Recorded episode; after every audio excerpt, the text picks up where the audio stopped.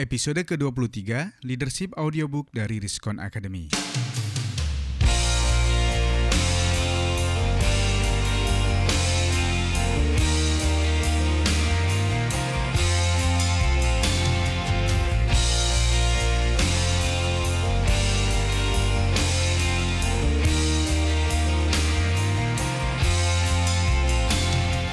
Assalamualaikum warahmatullahi wabarakatuh dan salam sejahtera dari kami di Riskon Academy.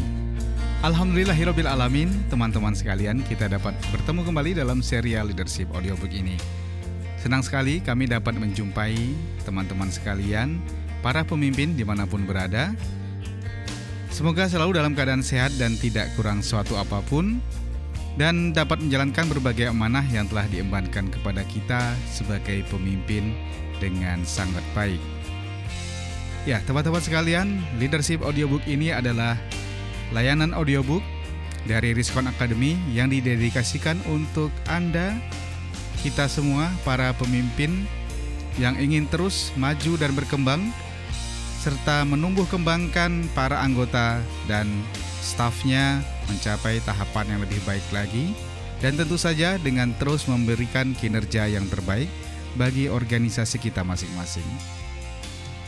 Pada hari ini, episode ke-23, kita akan membahas tema tentang The Power of Habit. Ya, apa kaitannya habit dengan kepemimpinan? Bagaimana kita dapat menggunakan habits atau kebiasaan tersebut untuk meningkatkan kualitas kepemimpinan kita dan kualitas dari anggota tim kita. Ya, segera saja di Leadership Audiobook dari Riskon Academy. Selamat mengikuti. You are listening to Leadership Audiobook from Riskon Academy. Will enhance your leadership to the next level.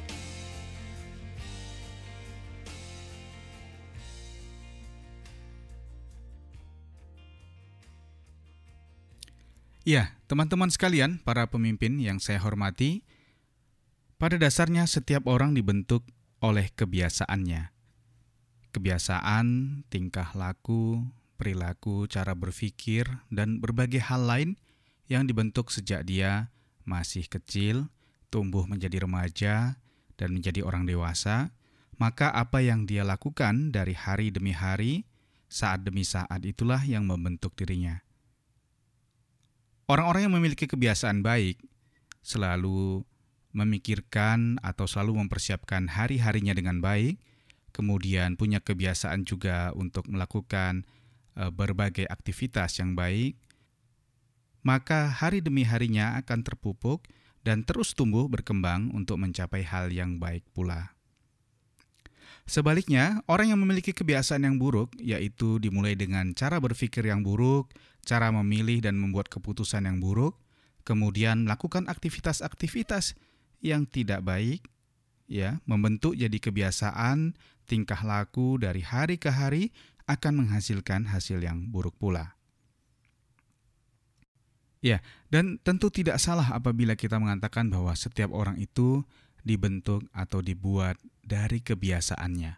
Apabila kebiasaannya baik, maka orang itu akan memiliki masa depan yang baik, dan sebaliknya, apabila dia memiliki kebiasaan yang buruk, maka dia akan memiliki dan memetik masa depan yang buruk pula. Pada tingkat organisasi, kebiasaan pun menentukan baik atau buruknya kinerja sebuah organisasi. Apabila sebuah organisasi memiliki kebiasaan-kebiasaan yang baik, maka kinerjanya pun akan menghasilkan sesuatu yang baik. Dan sebaliknya, apabila organisasi tersebut memiliki kebiasaan yang buruk, maka kinerjanya pun kemungkinan besar akan menghasilkan yang buruk. Teman-teman sekalian, dari dua hal tersebut, yaitu kebiasaan pada tingkat individu dan kebiasaan pada tingkat organisasi, dapat kita simpulkan bahwa mengelola habit, mengelola kebiasaan, adalah cara yang paling penting untuk kita mengelola masa depan atau mengelola hasil yang ingin kita capai. Dalam kaitannya dengan tugas kita sebagai seorang pemimpin, seorang leader, maka Memperhatikan kebiasaan-kebiasaan yang baik dan memupuknya untuk terus tumbuh berkembang menjadi penting. Demikian juga dengan memperhatikan, mengidentifikasi kebiasaan-kebiasaan yang buruk dan mencoba mencegah dan bahkan mengubahnya menjadi kebiasaan yang lebih baik itu menjadi sangat penting. Sebagai contoh teman-teman sekalian, bagaimana suatu kebiasaan untuk menunda pekerjaan oleh staf kita, oleh anggota organisasi kita. Itu adalah kebiasaan yang buruk yang apabila ini dibiarkan terus-menerus dan berkepanjangan, maka kita dapat pastikan bahwa kinerja yang bersangkutan menjadi tidak baik. Demikian juga dengan contoh kebiasaan buruk di bidang administrasi atau keuangan yang misalkan anggota organisasi kita yang mengurusi administrasi keuangan menunda-nunda untuk melakukan pembukuan, mengumpulkan data dan dokumen pendukung yang lebih lengkap, kemudian hingga di akhir bulan banyak catatan yang kurang, banyak catatan yang hilang, dan akhirnya laporan keuangan kita menjadi sangat buruk. Contoh lain lagi adalah bagaimana kinerja seorang anggota organisasi kita yang bertugas sebagai sales atau marketing, akan kita lihat bahwa perilaku yang buruk atau habit yang buruk akan mempengaruhi kemampuannya menjual. Misalnya, seorang sales tidak memiliki kebiasaan yang baik untuk mengumpulkan kontak atau melakukan follow up terhadap kontak yang telah dia miliki dan tidak terus melakukan upaya-upaya untuk memasarkan produk atau jasa kita. Apabila dia tidak melakukan hal itu dari hari ke hari dan dari waktu ke waktu, maka kita akan lihat hasil akhirnya, entah itu periode bulanan, triwulanan, atau tahunan, akan kita lihat pada hasil akhir dari penjualannya yang tidak sesuai target. Ya, dan contoh yang terakhir misalnya eh, staf kita yang berada di bagian teknis, di bagian pengendalian mutu, apabila ti apabila dia tidak memiliki kebiasaan untuk setiap hari melakukan pengendalian, setiap hari untuk melakukan pengecekan terhadap pekerjaan-pekerjaan yang seharusnya sesuai standar dan hal itu tidak dilakukan maka akan banyak terjadi hasil pekerjaan yang di luar dari spesifikasi yang telah ditentukan. Dan apabila ini berlangsung terus-menerus maka produk atau jasa kita akan dijauhi oleh konsumen karena tidak memiliki kualitas yang tinggi. Ya, Para pemimpin sekalian melihat dari contoh-contoh e, perilaku dari anggota organisasi atau staf kita tersebut, maka setiap hasil yang kita peroleh di suatu periode, apakah itu semester atau tahunan, itu adalah refleksi dari kebiasaan anggota organisasi kita atau staf kita. Dengan demikian, apabila kita ingin memperbaikinya, maka fokuslah pada memperbaiki kebiasaan mereka carilah, identifikasilah kebiasaan yang menyebabkan hal itu terjadi. Apabila kita punya masalah di bidang laporan keuangan, maka identifikasilah kebiasaan harian dari seluruh tim keuangan. Demikian juga apabila kita memiliki masalah pada hasil penjualan yang tidak sesuai target, maka lakukan identifikasi berbagai kebiasaan yang apakah itu buruk ataukah memang belum memiliki kebiasaan yang baik dalam tim uh, atau dalam fungsi marketing dan penjualan. Demikian juga tentu pada bidang-bidang lain seperti bidang operasional, teknis, pengendalian mutu, dan seluruh fungsi organisasi lainnya. Ya, para pemimpin yang saya hormati, mengelola habit sama dengan mengelola masa depan. Karena itu, penting bagi kita untuk melakukan identifikasi yang telah kita sebutkan tadi. Tentu saja akan timbul pertanyaan, uh, lalu bagaimana cara kita mengidentifikasi kebiasaan-kebiasaan atau habit yang buruk tersebut? Teman-teman sekalian, dalam bukunya yang berjudul The Power of Habits, Charles Duhigg memberikan tiga penanda untuk mengidentifikasi suatu habit. Yang pertama adalah clue atau tanda, yaitu di mana kondisi, situasi, atau hal-hal yang menyebabkan habit tersebut muncul. Ya, itu yang pertama yang harus kita identifikasi. Kemudian yang kedua adalah memperhatikan rutinitasnya.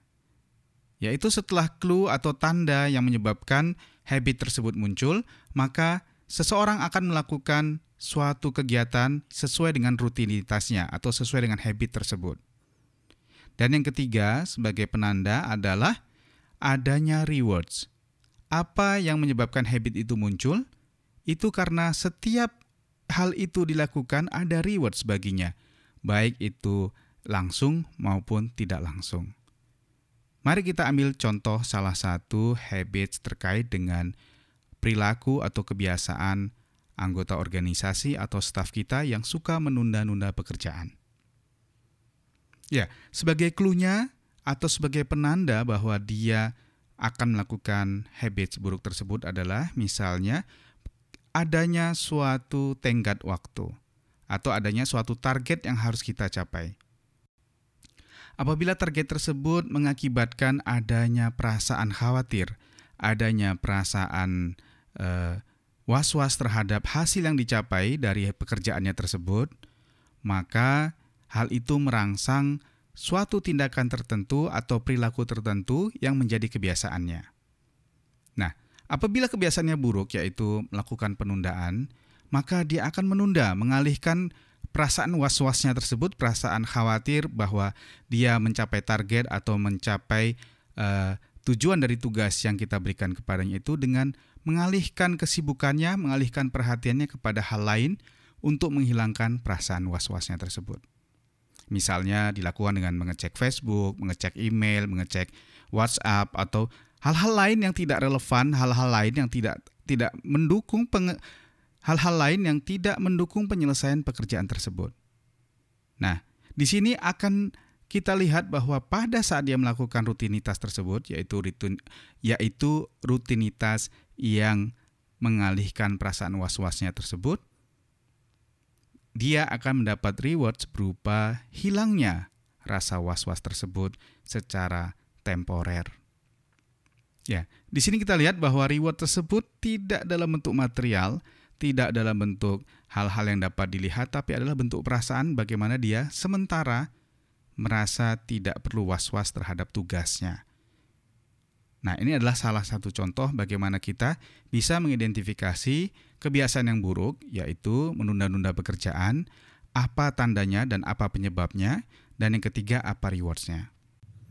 Dalam contoh tadi, eh, kita sebagai pemimpin perlu mengintervensi bagaimana perubahan perilaku atau perubahan kebiasaan dari staf kita.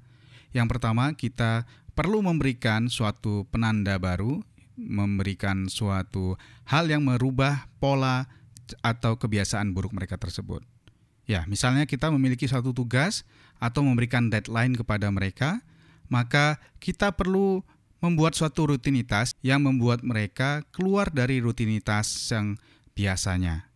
Misalnya apabila setelah mereka diberi tugas, kita biarkan mereka untuk melakukan tugas masing-masing, kemudian mereka melakukan tugasnya yang biasanya dilakukan dengan cara menunda, maka kita putus kebiasaan tersebut dengan cara meminta mereka duduk bersama kita, berada di sebelah kita, kemudian mereka diminta langsung mengerjakan tugas tersebut dalam waktu yang kita tentukan, apakah 15 menit atau 20 menit.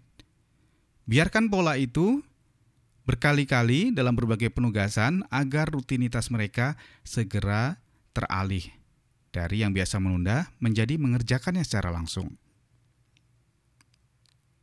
Memutus rutinitas ini juga bisa dilakukan dengan cara melakukan inspeksi secara periodik, yaitu menanyakan, melihat hasil pekerjaan, meminta print out atau meminta email dan seterusnya, yang dengan cara tersebut dia dipaksa untuk keluar dari rutinitasnya yang melakukan penundaan-penundaan pekerjaan.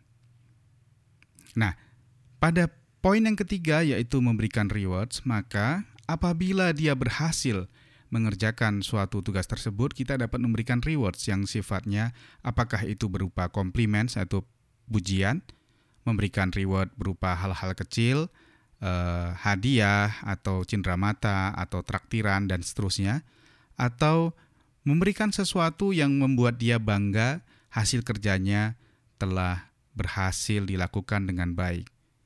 Lakukanlah pola tersebut dengan terus-menerus supaya pola kebiasaan menunda tersebut bisa dihilangkan. Nah, pola yang sama bisa kita lakukan terhadap kebiasaan buruk yang lainnya. Juga kita dapat melakukan pola tersebut untuk membangun kebiasaan-kebiasaan yang positif. Sebagai contoh, apabila kita ingin membangun kebiasaan pola marketing atau pola penjualan yang lebih baik, kita dapat memberikan suatu penanda atau suatu trigger bagaimana agar anggota sales team kita melakukan pengumpulan konteks atau melakukan follow up terhadap kontak yang telah dia miliki dengan segera dan dengan cara yang sebaik-baiknya. Kemudian secara periodik kita periksa, secara periodik kita lakukan e, rapat koordinasi untuk mengetahui apakah hal tersebut telah dia lakukan dengan baik.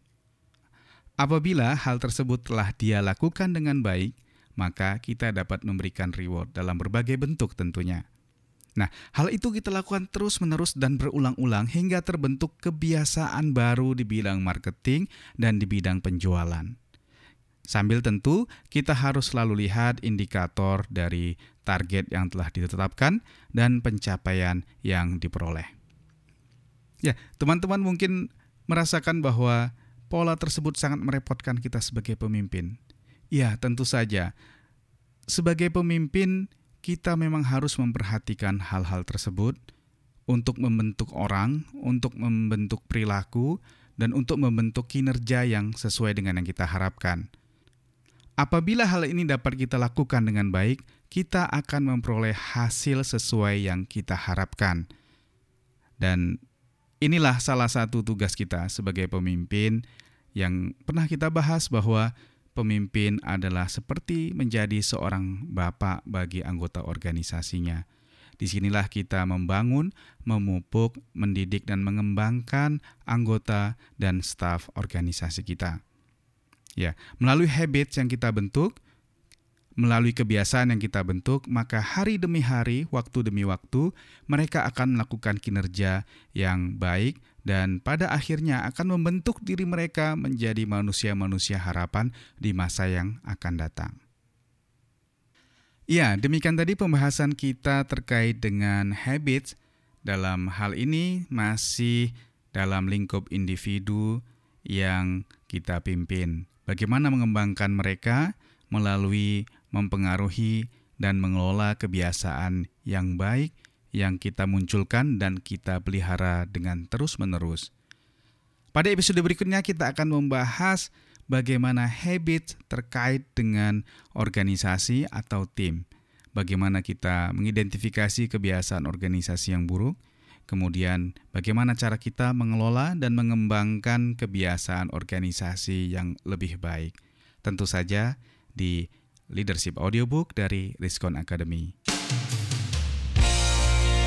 Ya, teman-teman sekalian, apabila teman-teman merasakan bahwa audiobook ini bermanfaat, kami sangat bersenang hati apabila teman-teman berkenan memberikan like atau subscribe pada layanan audiobook ini. Dan juga jangan lupa untuk terus membagikannya lewat jejaring sosial teman-teman sekalian, apakah itu Facebook, Twitter, blog, dan layanan online lainnya, agar semakin banyak teman-teman kita, para pemimpin lain yang dapat mengakses layanan audiobook ini. Dan tentu saja setiap saran, kritikan, dan apa pun pertanyaan teman-teman sekalian silahkan di, silahkan disampaikan kepada kami baik melalui email maupun melalui posting pada layanan uh, blog kami di teddysitepu.com sekali lagi t e d y sitepu s i t e p u.com ya silahkan meninggalkan pesan atau message pada inbox dalam blogspot tersebut dan kami akan sangat senang untuk menjawab dan berdiskusi dengan teman-teman para pemimpin sekalian. Tetap semangat dan Assalamualaikum warahmatullahi wabarakatuh.